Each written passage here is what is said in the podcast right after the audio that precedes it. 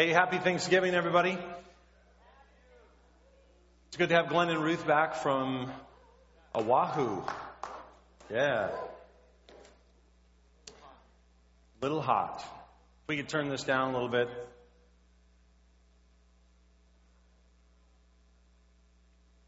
That would be great.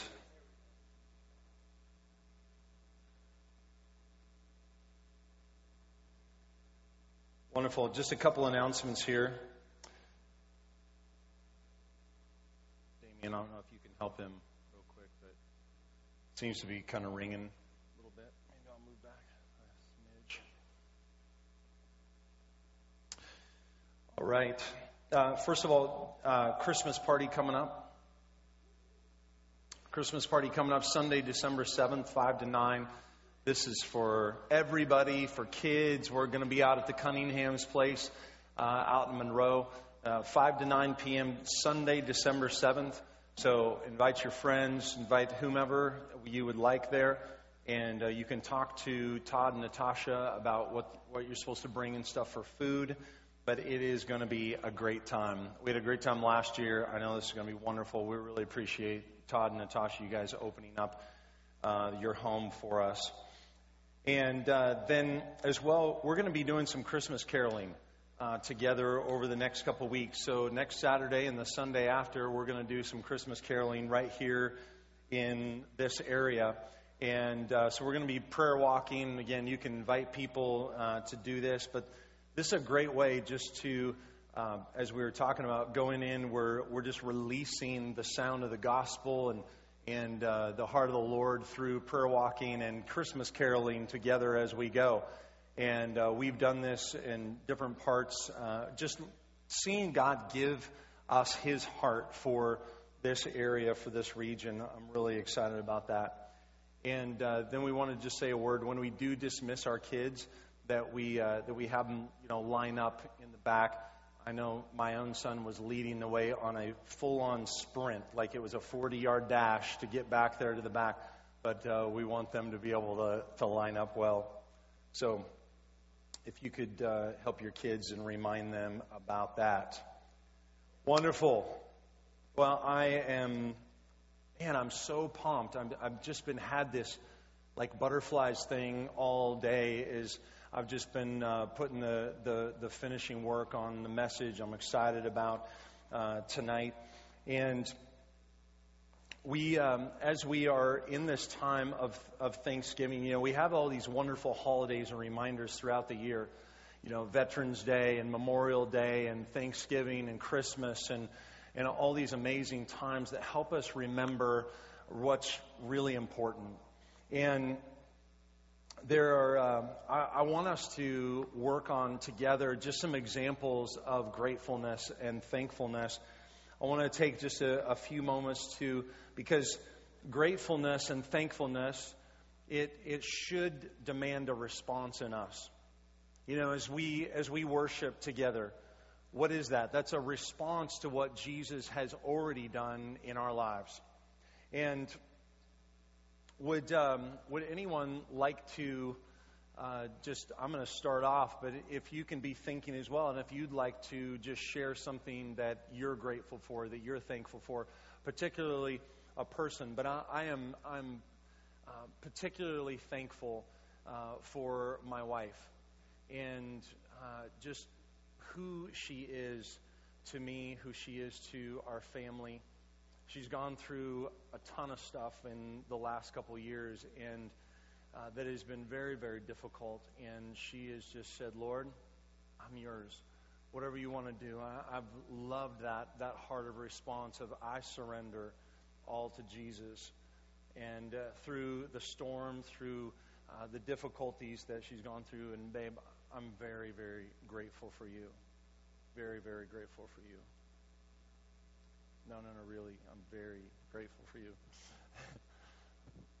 I love you. Anybody else? Anybody want to share anything? Yes, ma'am. Short and sweet, like 10 seconds long.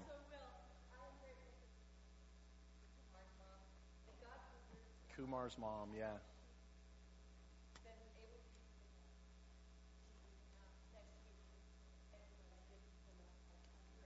Yeah, cool. Good.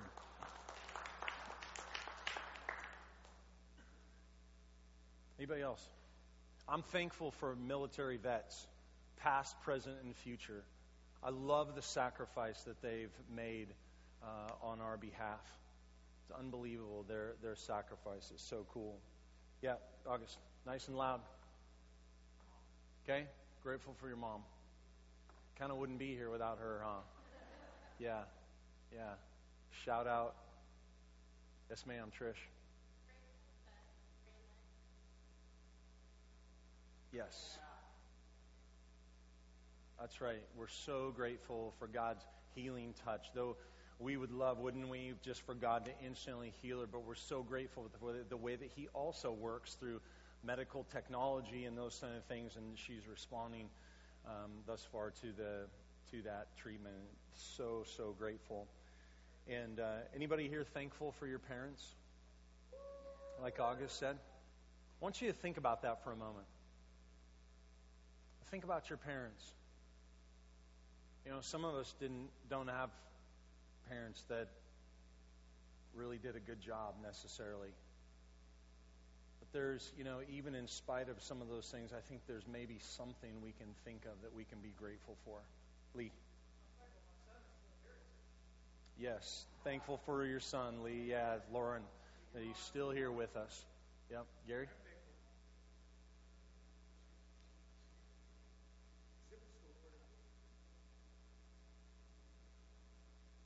Yeah, yeah, yeah.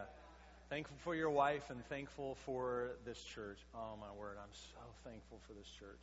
So thankful for this church. For our kids. Thankful for your kids. I am so thankful for my kids. For friends. Without friends, where would we be without those friends that God has provided for us? Thank you for, Lord, for the comforts and blessings that we have and all the first world problems that go along with that, right?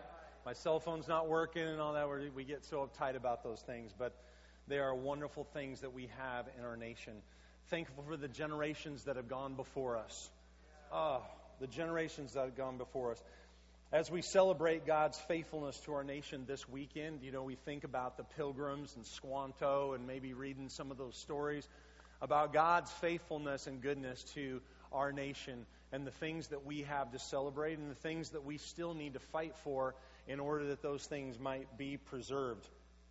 And uh, they did those things for the glory of God. They did those things for the glory of God. And they had somewhat of an inkling, a thought that maybe there would be some others that would receive a blessing as a result of the sacrifices they had made. And praise God, we were in God's heart, even though maybe they, I know they couldn't see where we would be at today when they landed at uh, Plymouth Rock and, and different places like that along the way. What is our response to Father God, to Jesus, to Holy Spirit? Because of what they have done and the sacrifice that they have made, all these people, all these things wouldn't be here unless they had made the ultimate sacrifice.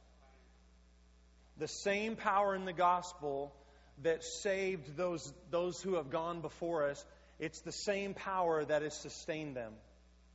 You know, there's often this kind of belief that, you know, we start off with this simple, you know, kind of uh, maybe you describe it as like milk, you know, and then we move to the real meat. So once we get saved, I know that, that original stuff about grace and faith, you know, when we were first saved, that was nice, but we need to move on to the deeper revelations and knowledge that is in God's Word, where it's actually the opposite. I, Paul emphatically says no.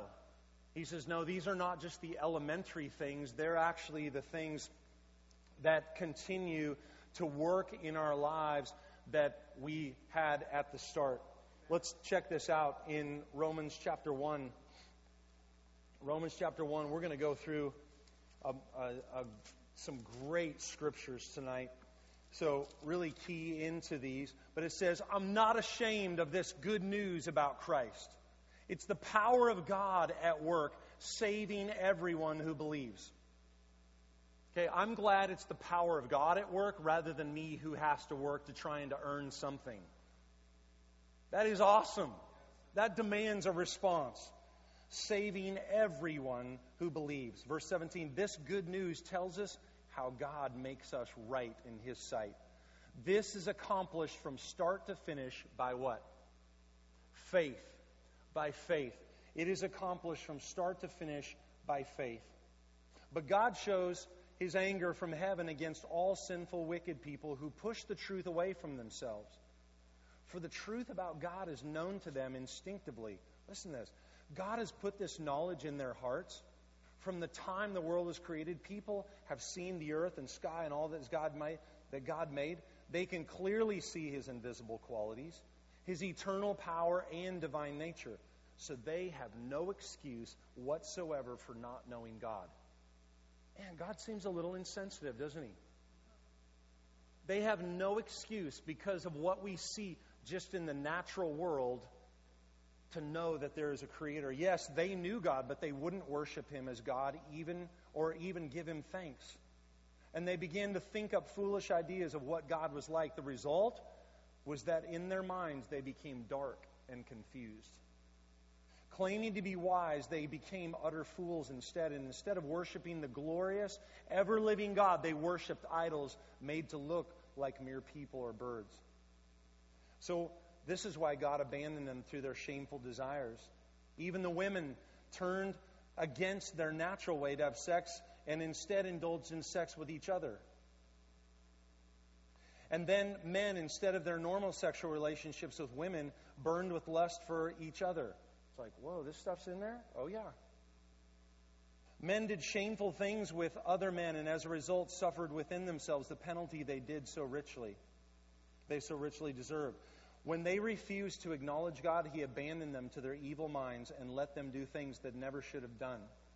Their lives became full of every kind of wickedness, sin, greed, hate, envy, murder, fighting, deception, malicious behavior, and gossip. You know, I started reading through the first part about, you know, um, you know, obviously I'm married. I, I'm, I'm not attracted to the same sex, those kinds of things. But then I, I thought, well, I'm off the hook. You know, it kind of like this this whole thing Paul's going after. And then I realized, wow, greed, hate, envy, murder, fighting, deception, malicious behavior, and gossip. They're backstabbers, haters of God, insolent, proud, boastful. They're forever inventing new ways of sinning and are disobedient to their parents. Anyone resemble that comment? You ever disobeyed your parents before? Whoa. They refuse to understand they break their promises and are heartless and unforgiving. They're fully aware of God's death penalty for those who do these things, yet they go right ahead and do them anyway. And worse yet, they encourage others to do them too. So, that's why this is such good news. The freedom that Christ brings to us. It is His grace. It is grace. Do we ever cease to live by faith? Without faith, it's impossible to please God. Do we ever cease to live by grace? No, we never stop. So the very simple things that saved us are the very things that continue to, that we continue to live in. We can try to do the work of salvation ourselves, or we can allow the power of God at work in us to do that. The same gospel that saves us is the same gospel that matures us, that sanctifies us, and makes us like Jesus. That's it.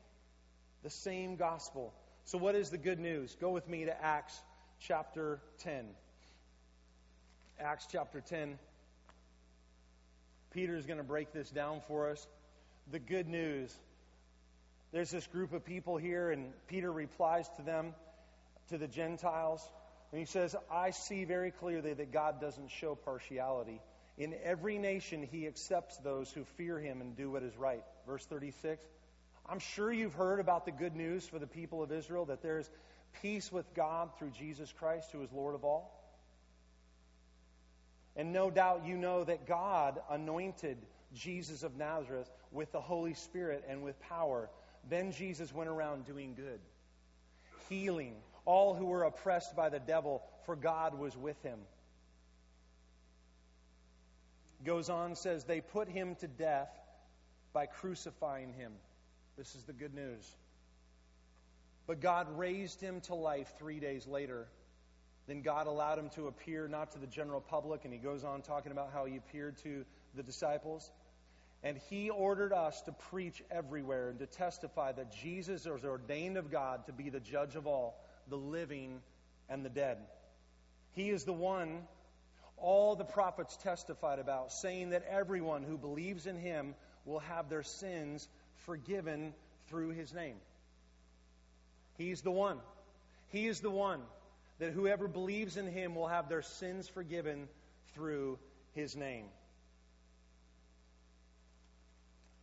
So, people who believe in his name, there's something that happens to them. Their ear is turned to the God in a special way. Jesus says this in John chapter 10, verse 1 I assure you that anyone who sneaks over the wall of a sheepfold, rather than going through the gate, must surely be a thief and a robber. For a shepherd enters through the gate. Now, back in the day, when a shepherd was watching his sheep, he would bring them in at night to the protection of the corral. And he himself would sit in the entryway so that anything that came in there had to go through him. Anything that came out had to go through him. The gatekeeper opens the gate for him, us, anyone who believes, and the sheep hear his voice and come to him. He calls his own sheep by name and he leads them out. After he has gathered his own flock, he walks ahead of them and they allow him, oh, excuse me, and they follow him because they recognize his voice. They won't follow a stranger. They will run from him because they don't recognize the stranger's voice. What voices do we follow?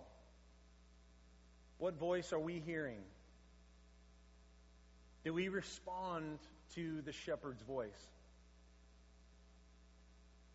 Those who heard Jesus use this uh, those who heard Jesus use this illustration didn't understand what he meant, so he broke it down for him. He said, I assure you, I am the gate for the sheep. All others who came before me were thieves and robbers, but the true sheep do not listen to them.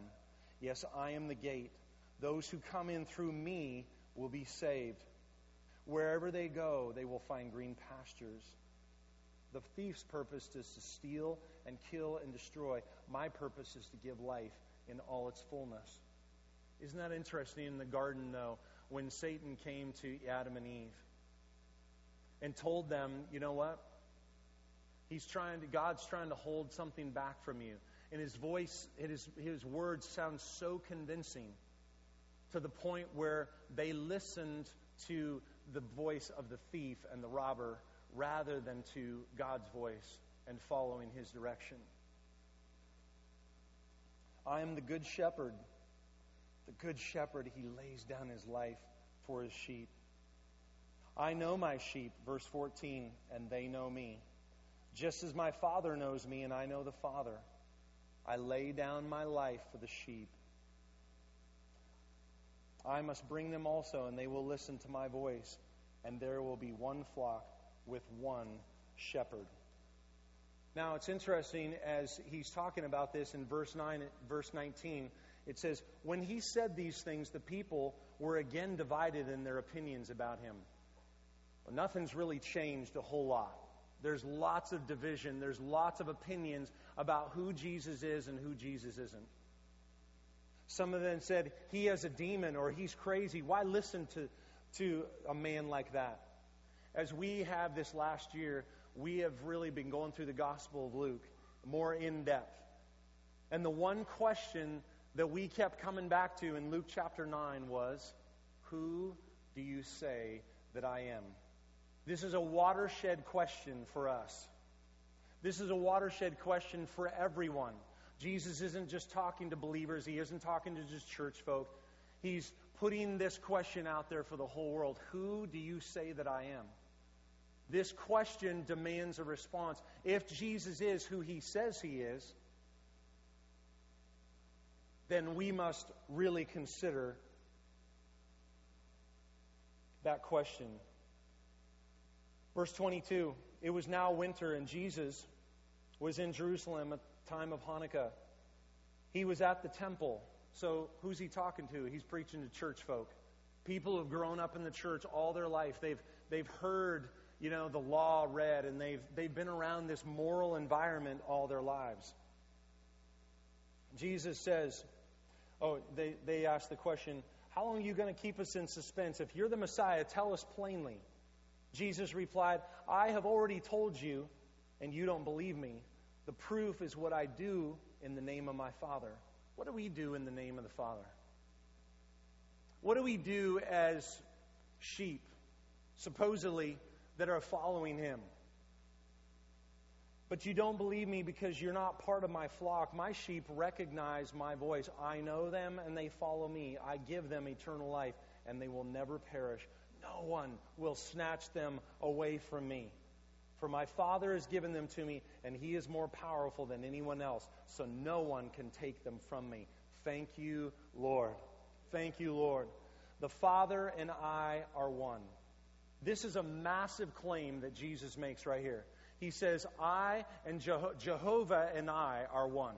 The one that they had been prophesying about, the God of this, you know, the Torah, of the law, that, he, that they had been, the prophets had been speaking about. And now Jesus, this man, is coming and claiming to be God as well. Distinct from the Father, but yet God Himself. My sheep hear my voice. What sounds and voices do we respond to? Because they're everywhere.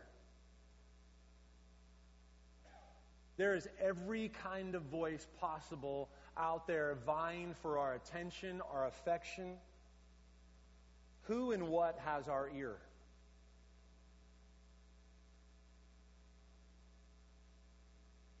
Who directs me?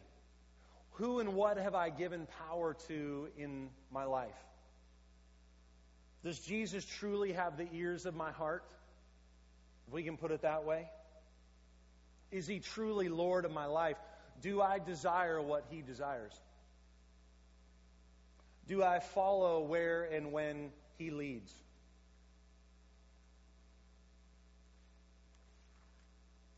Romans chapter 8. Do I follow where he leads?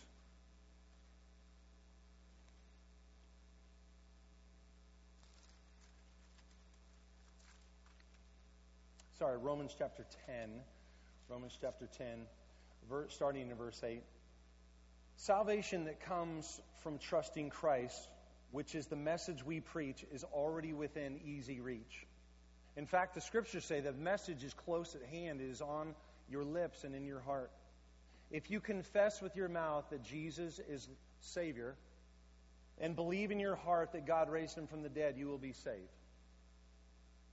Isn't that what it says? I may have missed something or, or put in another word there. If you confess with your mouth that Jesus is Savior and believe in your heart that God raised him from the dead, you will be saved. Is that what it says?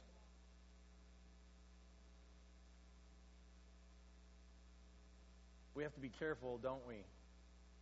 To make sure it's the truth of what's written in here. Otherwise, we can easily start to believe something completely different than what the gospel actually says.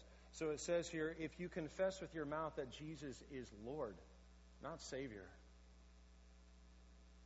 Many people have subscribed to this Savior because it's about what we're saved from and me, myself, and I, and just it's about me. We become this me centered gospel rather than a Jesus centered gospel. And believe in your heart that God raised him from the dead, you will be saved. For it's by believing in your heart that you're made right with God. It's by confessing with your mouth that you are saved. So anyone who believes in him will not be disappointed. Anyone who calls on the name of the Lord will be saved. You're like, well, I already heard this message. I already prayed the prayer. I'm in like Flynn. Already did this stuff. Why are you repeating this stuff? Because it's not just the simple gospel that saves us, it's the same gospel that matures us, that grows us, that disciples us, that sanctifies us and causes us, us to be like Jesus. Anyone who calls on the name of the Lord will be saved. But how can they call on him to save them unless they believe in him? So they can't call on him unless they believe in him. Okay. Well, how can they believe in him if they have not heard about him? Well, that's where the people who have already believed come into play. And how can they hear about him unless someone tells them? How could they know unless we go out and tell them? Those who have Jesus as Lord of their life, those who are so grateful that Jesus has saved them, they're so grateful that it demands a response in them because they love God, because they've already been loved by God. And they love people because Jesus loves people. God loves people that He came and He died so that they could have eternal life. Just like we hear the voice of the shepherd, we want other people to know the voice of the shepherd, to recognize his voice, and come to know their Father. To have this great divide and chasm that has separated us from God be healed and restored. And how will anyone go and tell them without being sent? This is what the scriptures meant when they say, How beautiful, how beautiful are the feet of those who bring good news. But here's the deal. Verse 16. But not everyone welcomes the good news. Isaiah prophesied, he said, Lord, who has believed our message? Faith comes from listening to this message of good news, the good news about Christ. And later, Isaiah spoke boldly for God. Verse 20, he says, I was found by people, this is Jesus speaking, I was found by people who were not looking for me. Oh, yes! They were not looking for me, and I was found by them. Why? As they're searching here in the darkness, he puts himself, he plants himself right in front of them. He gives them desire to come after him. And then he gives them the grace and the faith to believe in him to be saved. I showed myself to those who were not asking for me. See, we got to have our stuff together. We got to have our theology correct. You know, we start singing songs about finding Jesus and, you know, all this kind of thing. And he's like, no, no, no, it wasn't you. It wasn't you who found him. We were fumbling around in the dark. We were dead in our sins and trespasses. And then he came looking for us. All these spiritual, you know, ones who are out there and they're, they're searching. They're searching and they think, oh, I, I found him. I found him. We can't find Jesus unless he's first found us. Chapter 11, verse 5 of Romans. A few are being saved as a result of God's kindness in choosing them. Verse 6 And if they are saved by God's kindness, which is the same word for grace, then it is not by their good works. For in that case, God's wonderful grace would not be what it really is free and undeserved. You come across somebody who's just trying to earn it, trying to, you know, be a good person and all that kind of stuff, and you say, bro, I, and, you know, God's wonderful grace would not be what it really is, which is free and undeserved. That's what God's grace is. And we continue to live from a place of God's grace from there on out. From the time that He finds us and He saves us and restores us to Himself, we then continue to live by grace, to walk by faith and in by, by His grace. And that is all there is to it. That is such good news. Oh.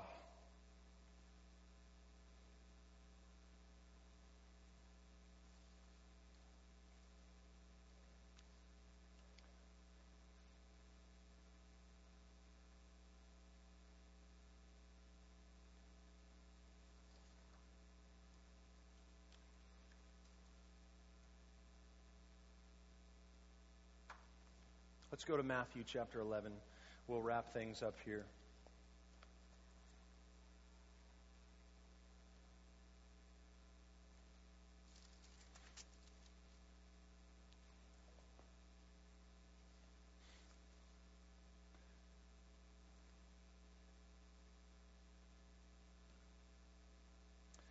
Matthew chapter 11.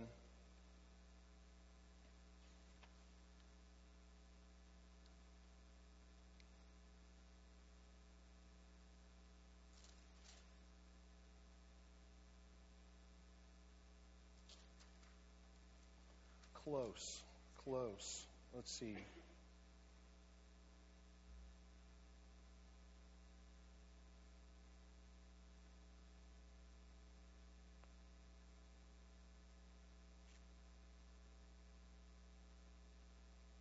No, that's right. I'm sorry. I got it here. Okay. Then Jesus prayed this prayer, verse 25.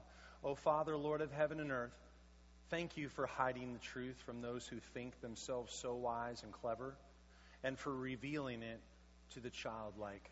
There it is again, the simple gospel that has to be believed like one who it says that before we can come and enter the kingdom of heaven, that we must be poor in spirit, that one who starts at that place of desperation before the Lord. Yes, Father, verse 26, it pleased you to do it this way. Verse 27, my Father has given me authority over everything. No one really knows the Son except the Father, and no one really knows the Father except the Son and those to whom the Son chooses to reveal him. And then Jesus said, Come, all you who are weary and carry heavy burdens, and I will give you rest. Take my yoke upon you. Let me teach you, because I'm humble and I'm gentle. You guys hear these words? Come to me, all you who are weary and carry heavy burdens. Take my yoke upon you. Let me teach you. I'm humble and gentle, and you will find rest for your souls. For my yoke fits perfectly, and the burden I give you is light. It's light. See, Jesus takes away this weight of sin. It doesn't mean he takes away any type of work from us. We still continue to walk with him. He just says that my burden is light. It's not this oppressive slave driver that sin and self centeredness is. The wise and clever, uh, the truth has been hidden from those who think they know it all. May it be said of us who believe in Jesus that we did not hide the light of Jesus from those whom Jesus is drawing near. Come to me, all you who are weary and carry heavy burdens. How about the excessive demands of religion? Unbelievable. How about the weariness in searching for God? You see people that are just so wrecked, so broken down, trying to earn something, trying to be good enough in a way that they never, ever will be able to. John 11, 25 through 26 says, I'm the resurrection and the life. Those who believe in me, even though they die like everyone else, will live again. They're given eternal life for believing in me, and they will never perish. He said, Do you believe this, Martha? That same way that we say, um, that question, Who do you say that I am? Jesus also asked this of us Do you believe that? Do you believe this? This transaction results in new desires that reflect Jesus, a new life that reflects the life of the one that we follow. Jesus, Paul says, it's I myself no longer live, but Christ lives in me. So I live my life in this earthly body by trusting in the Son of God who loved me and gave himself for me. It's not about my desires anymore, it's about his desires. Can we say today, like the psalmist in Psalm 23, the Lord is my shepherd? I have everything that I need. Even though I walk through the valley of death, I will not be afraid, for you are close beside me. Surely your goodness and unfailing love will pursue me all the days of my life, and I will live in the house of the Lord forever. So we go back to Acts chapter 10, and Peter is speaking to the Gentiles and the Jews there, and he's preaching to them the gospel about what Jesus did on the cross and how he was risen three days later. And we experience, we can also experience ongoing new life or in Jesus or life for the first time. spiritual life really coming alive to him. Just like the Jews, they thought that they knew it all. I, I look out here and I see a lot of people who have grown up in the church. But he's Jesus' audience and the people that he was talking to, Peter was talking to, you know, Sermon on the Mount. These are church people, people who had grown up and here, why is Jesus bringing this gospel to them over and over and over again?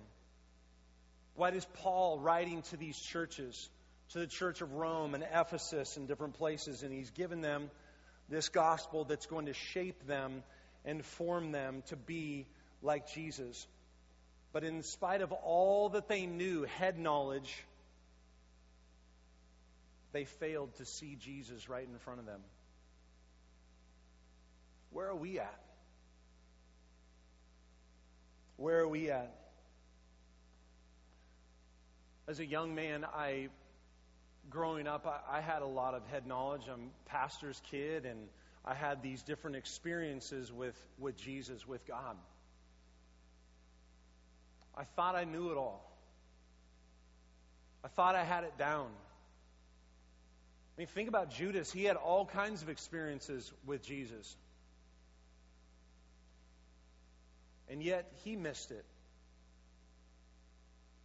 The gospel that continues to convict us, to keep us walking in his grace.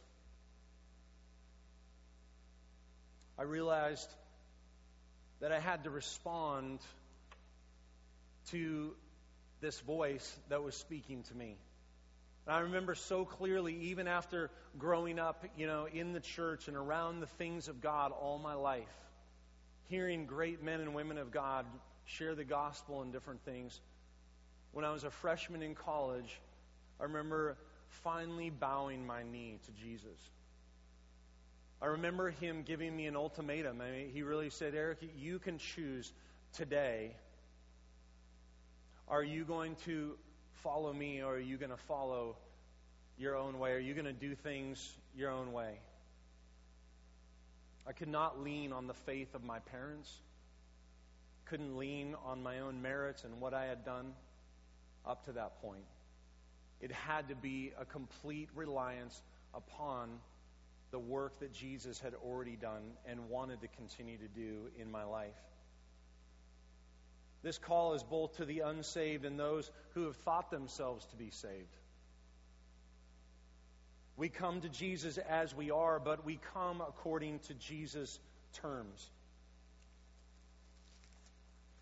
Let me just finish with this.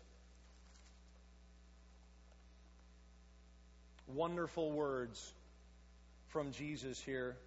Again, who's his audience? They're church people. You can enter God's kingdom only through the narrow gate. The highway to hell is broad, and its gate is wide for the many who choose the easy way. But the gateway to life is small. The road is narrow, and only a few ever find it. So he starts off by talking about this gate, and then he goes on to talking about fruit. Beware of those false prophets who come disguised as harmless sheep, but are really wolves that will tear you apart. You can detect them by the way they act. Words are kind of cheap, aren't they? And Jesus is calling them out. Just as you can identify a tree by its fruit, you can't pick grapes from thorn bushes or figs from thistles. A healthy tree produces good fruit. And an unhealthy tree produces bad fruit. A good tree can't produce bad fruit, and a bad tree can't produce good fruit. So every, every tree that does not produce good fruit is chopped down and thrown into the fire. Yes, the way to identify a tree or a person is by the kind of fruit that is produced. Finally, he's going to finish up just talking about a foundation. Listen to this. Not all people who sound religious are really godly. They, they may, Jesus saying, they may refer to me as Lord, but they still won't enter the kingdom of heaven. You know, these scriptures, I'm like, wow, Jesus, that's hardcore. All these people, maybe people that have served you, you know, faithfully, who claim to do this and that, but he says that they won't enter the kingdom of heaven. The decisive issue is whether they obey my Father in heaven. On Judgment Day, many will tell me, Lord, we prophesied in your name. How many have done that before? We cast out demons in your name. Anybody? We performed many miracles in your name. But I will reply, I never knew you. Go away. The things that you did were unauthorized.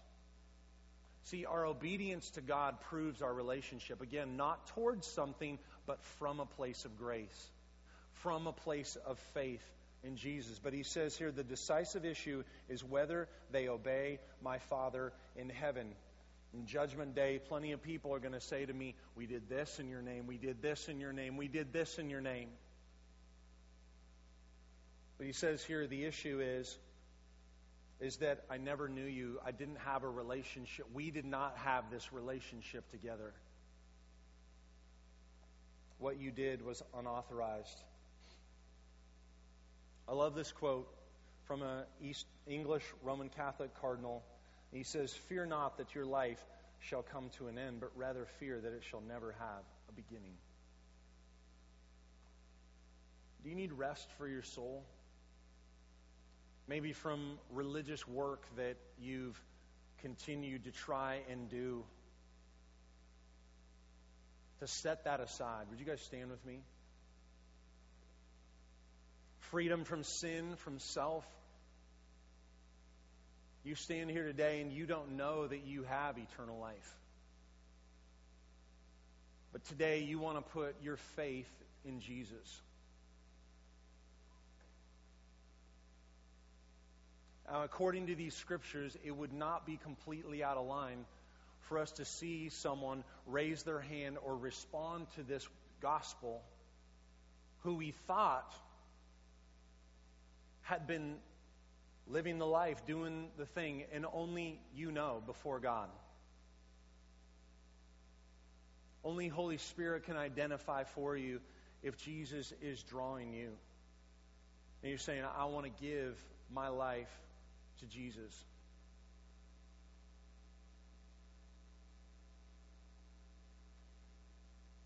I just want to sing that again here at the end, just a cappella, that song. Very familiar chorus that we've sung many times before. All to Jesus I surrender, all to you I freely give. All to Jesus I surrender all to you. I freely give. I will ever love you. I will ever love and trust you. Ventra, in your presence I will live. In your presence I will live. All to Jesus. All to Jesus I surrender. All to you I free